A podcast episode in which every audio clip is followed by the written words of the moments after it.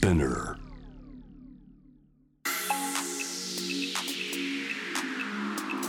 Amazon exclusive. Jam the world. Up close. 堀潤ですニュースから今を知り未来を見立てる情報プログラムジャム・ザ・ワールド・アップ・クロース始まりましたまあ、いよいよ暑すぎた夏もほんの少し秋の気配を感じるようになってきまして、まあ、秋といえば観光シーズンですが、まあ、一足早くインバウンドが回復してどこに行っても人だらけ、えー、その分バスは混雑電車もいっぱい新幹線満杯そしてタクシーにはもうほぼ乗るのが大変すぎて諦めちゃうみたいなそんな状況が駅でも見られるようになりましたがそんな中今回は外国人観光客急増を背景に導入が検討されようとしているライドシェアの可能性と課題について消費経済アナリスト渡辺弘明さんと一緒に考えます。とその前にまずは今日のニュースをチェックしましょう。Headline News 2023年9月28日正午現在のニュースをお伝えします各地で強盗や特殊詐欺の被害が相次ぐ中警察庁は SNS 上にある犯罪との関連が疑われる有害な投稿の監視に初めて AI 人工知能を使うことを決めました。明日から導入し闇バイトや高収入など高額な報酬をほのめかす表現などが書かれた投稿に目を光らせます。日本から中国に輸出した加工品を除く魚介類の総額は去年の同じ月に比べ75.7%マイナスの21億8014万円だったことが財務省が発表した先月8月の貿易統計で分かりました。東京電力福島第一原子力発電所の処理水の海洋放出に反発する中国が日本の水産物の輸入を全面停止したことなどが要因とみられます。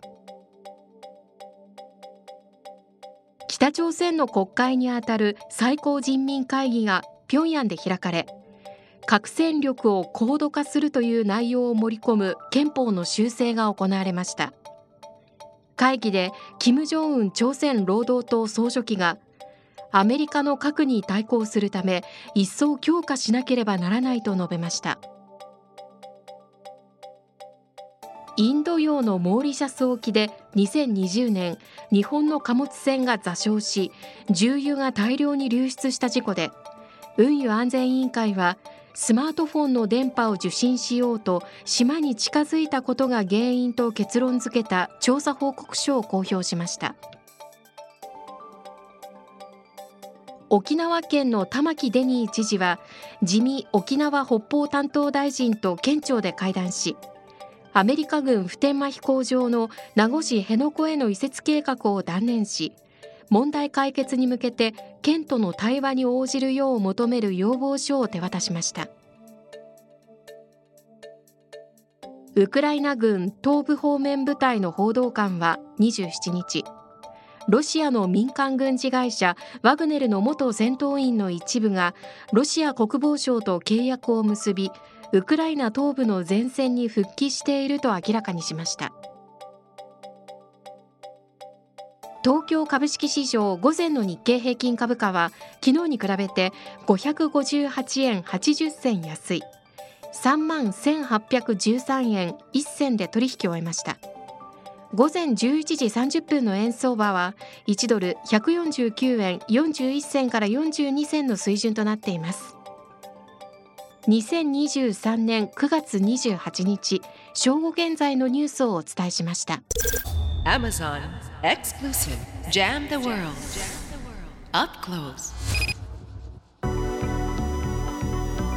各ポッドキャスト配信サービスで配信中のジャム・ザ・ワールド・アップ・クロース木曜日を担当するジャーナリストの堀潤です。外国人観光客の急増や公共交通機関が整備しづらいエリアでのニーズの高まりに応えるためにわかに注目を浴びているライドシェア。一般のドライバーが自家用車を使って有料で人を運ぶライドシェアのサービス導入に向けて早急に国会での議論を始めるべきだとする菅義偉前総理が提言する一方タクシー業界からはやはり反発の声が聞かれています。果たして日本でライドシェアが導入されるためにはどのような課題があるのか。消費経済アナリストの渡辺博明さんと一緒に考えます。渡辺さんこんにちは。あこんにちは。よろしくお願いします。よろしくお願いしますまあ本当最近タクシーアプリみたいなものでタクシーを呼ぼうにも、はい、結構もう午前中でちょっとでも雨が降ろうものならなかなか捕まらないとかもう羽田空港国際線を降りてタクシー乗ろうと思ったらもう信じられないような行列ができていてもうみんなヘトヘトになっているとかなんかもう既存のこういうモビリティの仕組みだけではもう賄えないんだろうなっていうのは実感してます。えー、渡辺さんいかがですか、まあ、堀さんと全く同じで 雨降るともう捕まらないなみたいな。で、ま、道で待っててももうね捕まらないですよね。芸者芸者芸者芸者。芸者芸者になって。で当然あの僕も羽田空港外国行ってないですけど羽田空港よく取材に行くんですけどやっぱすごいですよねインバウンドのお客様の行列が。すごいですね。しかも皆さんたくさん荷物をお持ちでいらっしゃるから。ね、あとタクシーが入れる数も決まってると思うので、多分そこの部分もあるのでなかなかこう動いてくれなくなってはいるような気がしてますね。はい、えー、そうした中で、まあ、改めて注目を集めているのがこのライドシェアという問題、はい、え存在ですね、はい、ライドシェア、はい、まあ、どういう業態を指すのかということで、まあ、改めてライドシェアの定義というかライドシェアとは何なのかっていうこともちょっと教えていただけますか？まあ、繰り返しになるかもしれないんですけども一般のドライバーが自家用車を使って乗車サービスを有料で提供する仕組みのこと。でこれ海外では比較的よく使われているサービスなんですね。で先の先ほどのあのタクシーと同じで基本的にはスマートフォンアプリを通じて移動したい人が車をを運転するドライバーとマッチングしてそれでもうタクシーを乗るみたいな仕組みになっていて、まあ、タクシーとの違いは、まあ、海外なんかではそうですけども相乗りが当たり前になってるってことですよね。でライドシェアのドライバーは乗客を乗せることで報酬を得られるということなので、まあ、比較的ウィンウィンのサービスであるかなと思いますがタクシードライバーの方の仕事を既存する部分もあるんじゃないかなとも言われているということですね。いわゆるね、うん、やっぱり日本でもだいぶよく聞くようになりましたけどウーバーとか僕があのウーバーが出始めた頃にちょうどあのアメリカにいたので、え日本でもこうしたウーバーが広がればいいな便利だなと思って。でウーバーのタクシー運転手あの運転手さんにサンフランシスコでこれ日本でも早く始まればいいのにねって聞いたらい。やいやいや日本側の問題だよ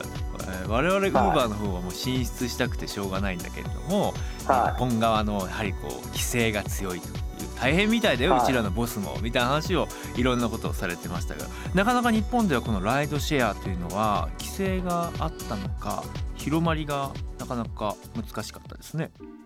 そうですね。やっぱ国の規制があるのであのなかなか難しいって部分とやっぱりなんか知らない人に車に乗るみたいなちょっと心理的抵抗もきっとあるんでしょうね、と思います。はい、だけただしですねあの僕もサンフランシスコでまさに堀さんと同じ2019年のコロナ前に乗ったんですけども、ええアプリをダウンロードしてやっぱり出発地と目的地を入力したりとか値段が表示されたりとかそのタクシードライバーの評価なんかも出てるので、まあ、比較的安心なんじゃないかなと。多分皆さんまだ聞かれてる方そこまでということを理解されてない方もいるので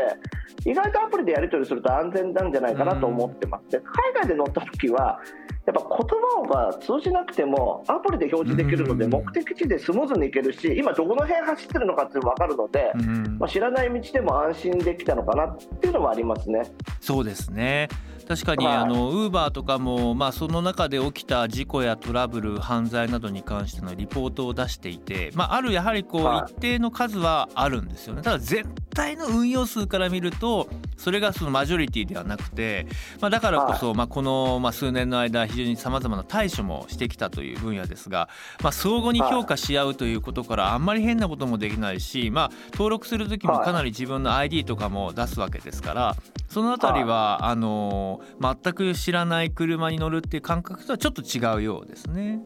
そうですよね。僕も堀さんどうでした？僕はすごい快適に乗れたんですけど、はい、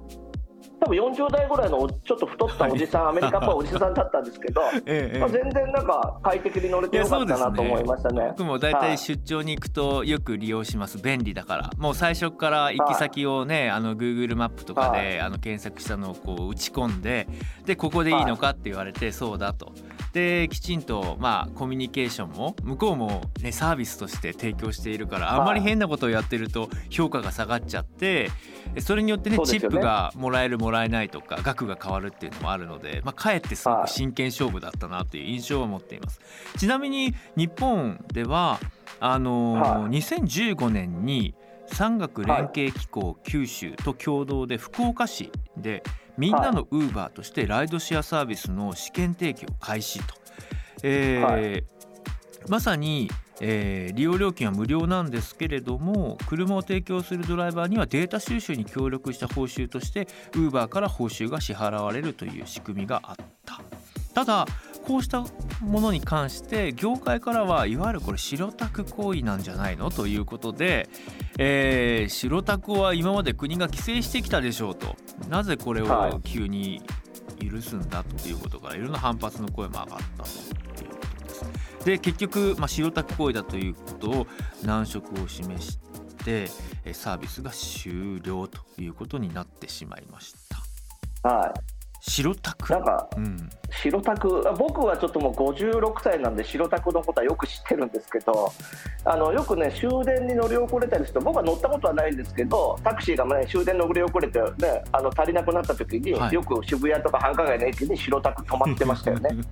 止まってで白タクはなんかねうんうん。見てたらね相乗りしてる人はいたような気がします。当時。白タクに関しては。いたようなちょっと乗ってないかわかんないんですけどそんな気がしますよね。はい。まあ、うん。ある意味こう本当にそこに需要があるから白タクがいたという僕も、えーはい。街は言わないですけれども近所の駅には夜になると白タクがいてでうちのあの家族とかも、まあ、そのやむを得ずだっていないからタクシーがいないから。乗ってはい。もうやめてよお父さんもう白タクって。はい。危ないわよとか、えー言われはい。そうかって。でいわゆる白タクっていうのはナンバーですよね。うん、そうですよね。国土交通省が道路運送法で決めてます。営利目的で無許可の一般車両を送迎する行為のことを、まあ、白タク行為だと言っていて本来であれば許可を得て、えー人を運んでいる業務用車というのはナンバーの色がまさに今渡辺さんがおっしゃったように違います。皆さん思い浮かべてください。何色ですか、はい。緑色ですよねで、はい私たちが普段使っている乗用車ナンバー何色ですか？白色ですよねということで特別にきちんとこう許可を受けていない白いナンバーのまま人を運んでいるから渡辺さん白タクって言うそうですね。はい。そうですよね。どんな方が白タク日本でやられてたんですかね。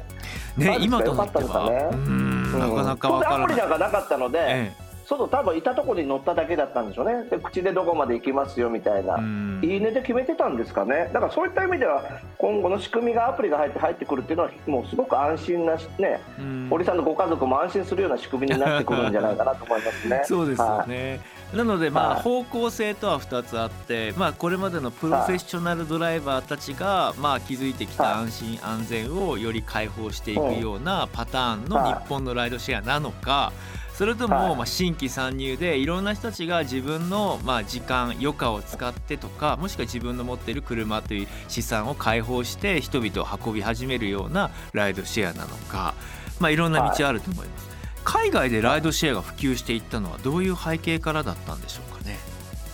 いや日本のタクシードライバーって基本的に首都圏にいるとそんなに嫌な人に当たらないと思うんですけど、はい海外に行くとですね怖いですよね。そうですね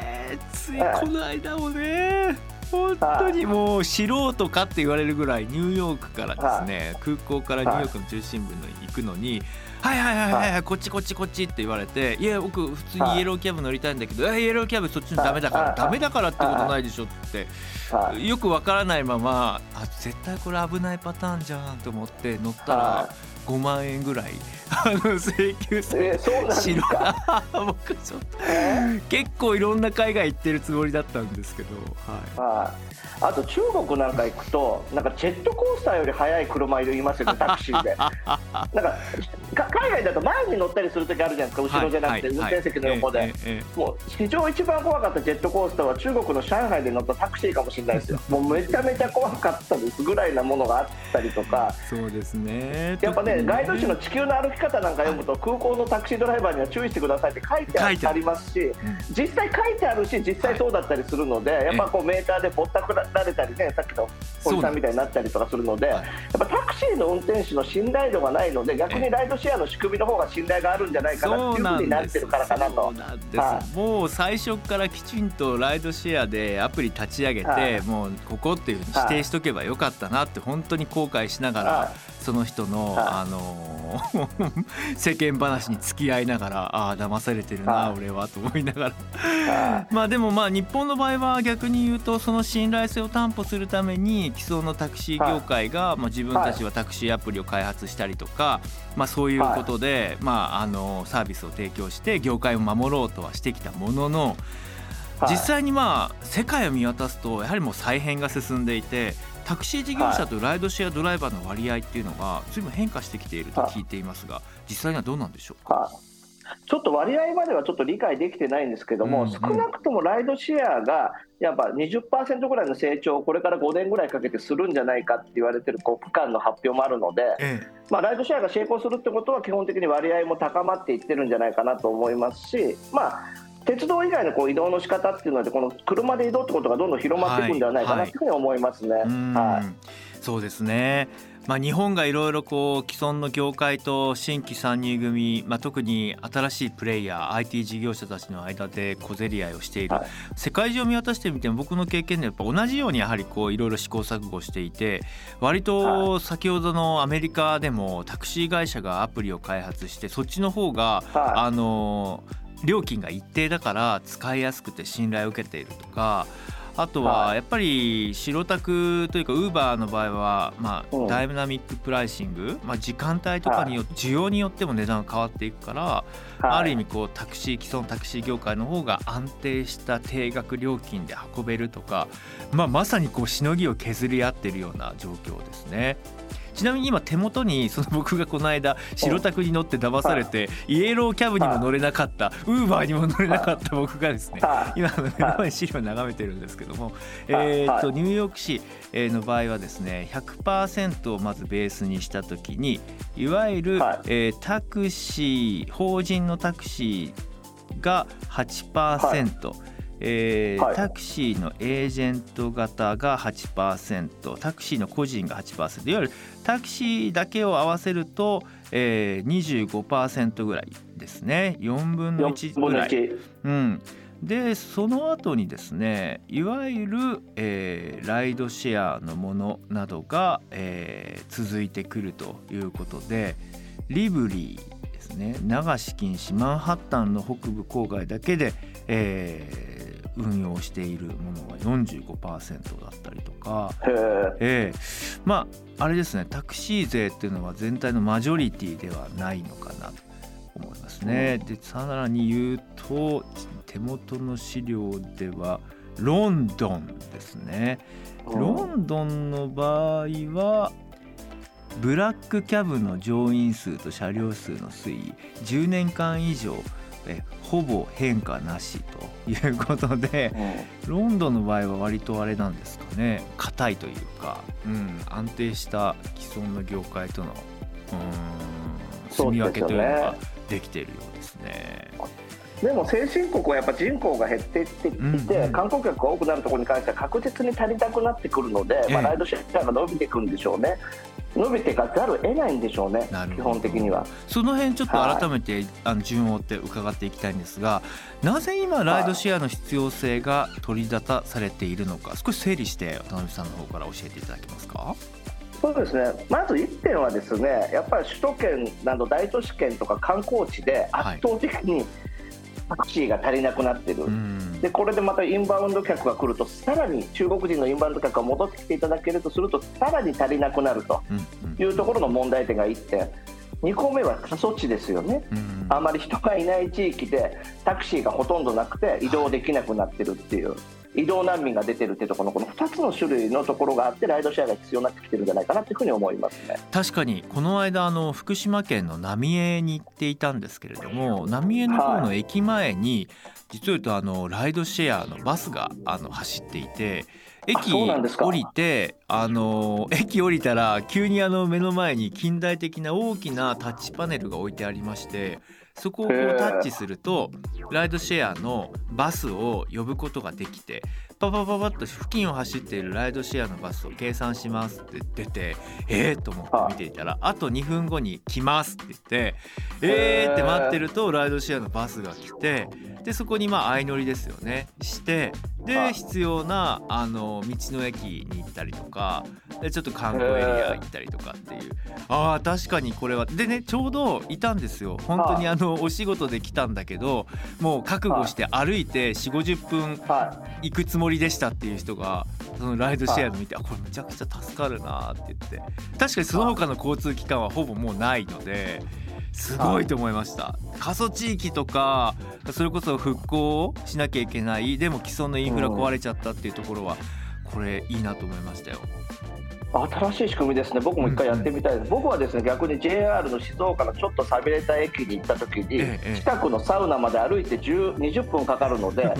タクシーが1台だけ止まってたんですけど、ええ乗ったんですよ、ちょっと20分35度越してたので無理かなと思って乗ったんですけど、着くまで一言も喋ってもらえずにムスッとされたまま着きましたみたいなことがありましたね。はい、多分あれ1台しかないから選ぶ選びようがないからちょっとサービスレベルが低下してるんじゃないのかなっていう例もあったりして。選択肢はやっぱりねお客様側から見ると、うんうん。おお客から見ると選択肢はあった方がいいです。いやおっしゃる選択肢はいらないですけどね。あのいいサービスの選択肢があった方がいい、でこれから日本っていうのはやっぱりこうインバウンドでこう国力を上げていかなきゃいけなくて、い、けないっていう形の国になっているので、そういった意味では外国から来るお客様が観光地とか特にこう大都市圏ではライドシェアを積極的に活用。で今だと海外がねもう勝手にライドシェアやっちゃってる人もいますからね。日本のサービスじゃなく裏で白タクみたいな形をやってる場合も出てきちゃってるのでえ。実質的にはその国同士のコミュニティの中でそういうものが行われたりするのでやっぱ法整備してこうレギュラーな形に持っていくっていうのも大事なんじゃないかなと思いますね。え確かに。まああのコロナもあって、まあ、あの時ねそれこそインバウンドはまあほぼなくなりましたから、はい。所有しているね車を処分してでドライバーの方も離れていってでも急に戻ってきたから台数増やせないわ人は足りないわでてんやわんや。で余計にライドシェアが必要だということも。あ一方で渡辺さんがご指摘されているような、まあ、そうなると需要はあるわけですからまあいろんなうん、まあ、グレーなところを塗って稼働し始めるようなこともこれから整理していかなきゃいけないということが挙げられますよね。ねあとやっぱタクシードライバーの方がやっぱり一時期規制緩和してたくさんタクシードライバー参入してきて、あー値段が安くなってよかったねって話があったんですけど、うんうんうん逆にこのデフレ慣れしてるので日本はあの安いのがいいって国になっちゃってるんですけどやっぱ稼げないじゃないですか。そうなんですワーキングプアの一つの象徴としてね台数が増えたうん規制緩和されたことによって食っていけないっていう問題が一時期ありましたよね。だからきつい仕事でまたドライバーになろうって方が少ないことも問題になっているのでこのライドシェアとかタクシー業界ってやっぱ価格的な問題っていうのは何かしらの策を講じる必要はあるかもしれないですよね。うん。サービスしてる方が儲けある程度儲かると。いう形は必要かもしれないなと思ったりします。ね。確かに。まああの、うん。地域差もきっとあるんでしょうね。以前お話伺ったタクシー業界のあの、は方は逆に今その需要があってまあ、かつ、はまあ、そのインバウンドも戻ってきたから、まあ、そのはい。あとは配車アプリなどがあるからはい。稼げるようになってきて業界も変わってきたんだってことをおっしゃる方もいたんですけどそれはやっぱり都市部で需要が常にあるところであってはいつ来るかわからないその日々の天候やあー外部環境に左右されやすい地域のインバウンド目当ての観光地とかはちゃんとこう弾力的に運用できるライドシェアサービスの必要性みたいなのははい。すごく感じますよね。そうですね、まあ、弾力的に運用できる必要性すごくあるんですけども逆にギグワーカーって言われる方々が働くのでえその方たちの雇用の考え方っていうのもこれきっちりしていかなきゃいけないかもしれないですね。ウーバーイーツも含めて。え確かに問題になってますもんね、どこにも何かこそうトラブルがあった時に全部その本人に責任を負わされてしまって。そうですそうです、うん。その果実だけ逆にプラットフォーマーたちが奪い取っていくようなことはあってはいけないと。そうですだからこのギグワーカーの働き方っていうところに関してもここを一歩踏み込まなきゃいけないところなのかなとも思ったりしますね。はい、すでにあのライドシェアを認めている自治体というのも出始めているんですか？そうみたいですね、今あの、やっぱりこの空白地帯があるじゃないですか、公共交通機関の空白地帯だったりとかするとことかは、やっぱりその有料サービスを自家用旅客、郵送運送が制度化されてるってところもあるので、そういうところで認めてるところは一部あるみたいですね。ただし、まあ、二種免許保有者と同じような形であの保有者でも大臣の認定講師を受講することで一次免許の保,、ね、保持者を担うことができるというようなルールがあるみたいですがまだ僕もちょっとそのサービスに乗ったことがないんですけども、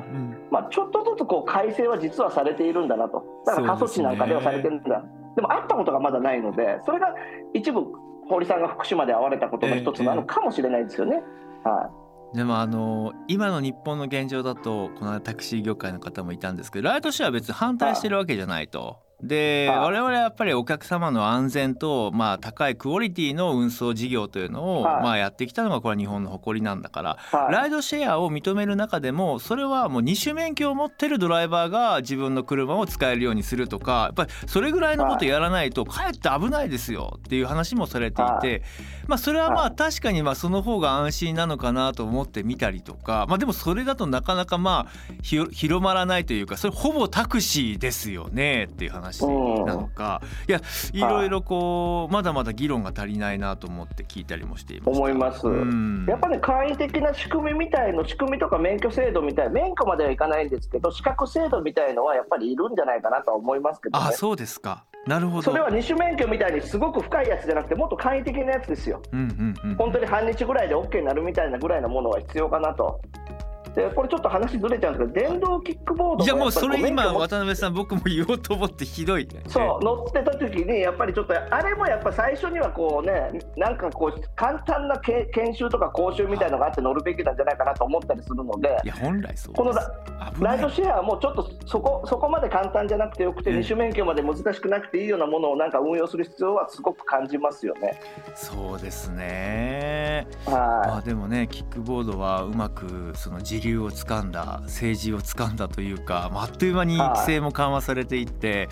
道路交通法もよく知らない方々がはい。ふわーっとこう乗って、まあ、トラブルも起き始めていたりとかして、まあでもね、まあ、身近なところですぐ移動できるような社会はいろんな経済も活性化するんでしょうからその辺の塩梅っていうのも考えたい。はただ慎重にもなってもいいのかな命が関わることだしとは思ったりもしますい。はい渡辺さん個人としてはライドシェア導入には賛成ですか？反対ですか、まあ、基本的には賛成なんです。うんただしさっき言ったように簡単な資格とか講習みたいのを得ながらやっていくことが必要なんじゃないかなっていうふうには思っています。うん特にライドシェアの場合は電動キックボードと違って人の命を預かるわけですよ。はい電動キックボードは自分の責任なので自責なので、うんまだいいいいとは思うんですけど、まあ、事故する場合は人の迷惑かけることもある。けどライドシェアは人の命を預かって乗せるってことなので、ちょっとそこは慎重になってもいいところあるんじゃないかなと。ただし今までの規定通りやっていくのも問題あるんじゃないかなって、うん。じゃあどっちなんだって話なんですけど賛成です。はいそうですね。まあこれも過渡期の議論なのかもしれないですね。というのがちそれこそ中国北京では無人の自動運転車のタクシーがはい。よいよ走り始めるということで走り始めたのかな、えーですから、まあ人がその誰であるっていうのがまだ今日本国内では議論されてますけどはい。世界ではもっと先を言ってえ人を乗せる車の話？え？人ドライバーいる？っていうそういう世界線がまたありますからね。はいうんでももう一方ですねあの路面電車みたいなのも宇都宮で走り出したりしてるじゃないですか。はいはいはいはい。で僕この間広島行ったんですけど広島も昔ながらの路面電車走ってるので、えまあ、路面電車って自動運転に近いと思ってるそうですすんでよね。よ確かに。うん。だからか路面電車とか電動キックボードとかライドシェアとか、はい。トータル的にこういう輸送手段っていうのは運輸手段考えなきゃいけない時代に来てるんじゃないかなと思ったりしますね。確かに。そうやって考えるとこう精緻なねやっぱりその人の移動に関してのデータであったりとかそれをこうはい。効率よくいかにこう、えー必要なところに運んでいくのかっていう街づくりの設計のあり方。そういうこともはい。トータルの中でこのまあライドシェアがどこに位置するのかっていうこともは考える必要がありそうですね。ありがとうございい、ます。はい。また国会、はい。国会で、まあ、菅さんがああいう形で言ったってことは何かしら今後国会でどこかでアクセルを踏んでいくつながりに広がりになりそうですけれども。そうでしょうね。はい。えー今後のそのまあ課題も含めて国会での政治の議論には何を期待し何を求めますか？やっぱりこう僕は安最終的には安全性だと思っているので、安全に運用されてお客様が喜ぶと安全じゃないものでお客様が喜ぶのはなしなので安全に運用される仕組みを作っていただいてお客様ヒエラルキーの一番上にいるお客様が喜んでいただいて不便がないようにしていただきたいなっていうところを議論していただければなと思います。ありがとうございます今回は消費経済アナリストの渡辺博明さんに伺いました渡辺さんありがとうございましたありがとうございました。さて渡辺さんとの対話いかがだったでしょうか？はい。まあ、あの業界の方もタクシー業界の方もとはいえいろいろもう進化はしてきていて、まあ、アメリカでもあの不便な基礎のタクシーっていうことよりかはあのライドシェアのサービスに近いような、うん、配車サービスをすごく充実させていたりとか明朗会計とか、まあ、そういうことも含めて整備しているようなのでやっぱり切磋琢磨なんだなと思いましたね。ウーバーが出てウーバーをじゃあ既存業界も超えていかなきゃいけないんだその中でその技術が発達してきたじゃあ今度はライドシェアは何が特徴なんだっていう、まあ、その切磋琢磨が一足先に始まっていたのが、まあ、例えばアメリカのような国だったし結構アフリカや東南アジアの国々に行っても割とトゥクトゥクみたいなものはもうライドシェアのサービスであの呼ぶんですよね。うん。日本の場合には移動に対してのオプションがひょっとしたらまだまだ限られてるんだ、まあ、そんな意識の中で未来の選択をしていく必要があるでしょう。安全は大事ですよね。ロビー活動がうまくいったらあっという間に規制緩和されるっていうことではなくてやっぱりみんなのいろいろこううん暮らしが壊されることがないような緩和のあり方イノベーティブな、えーアクションの取り方考えていきたいと思っています。皆さんの感想をぜひお寄せください。ハッシュタグジャムザワールドをつけてお寄せください。お待ちしております。ニュースから今を知り未来を見立てる情報プログラム。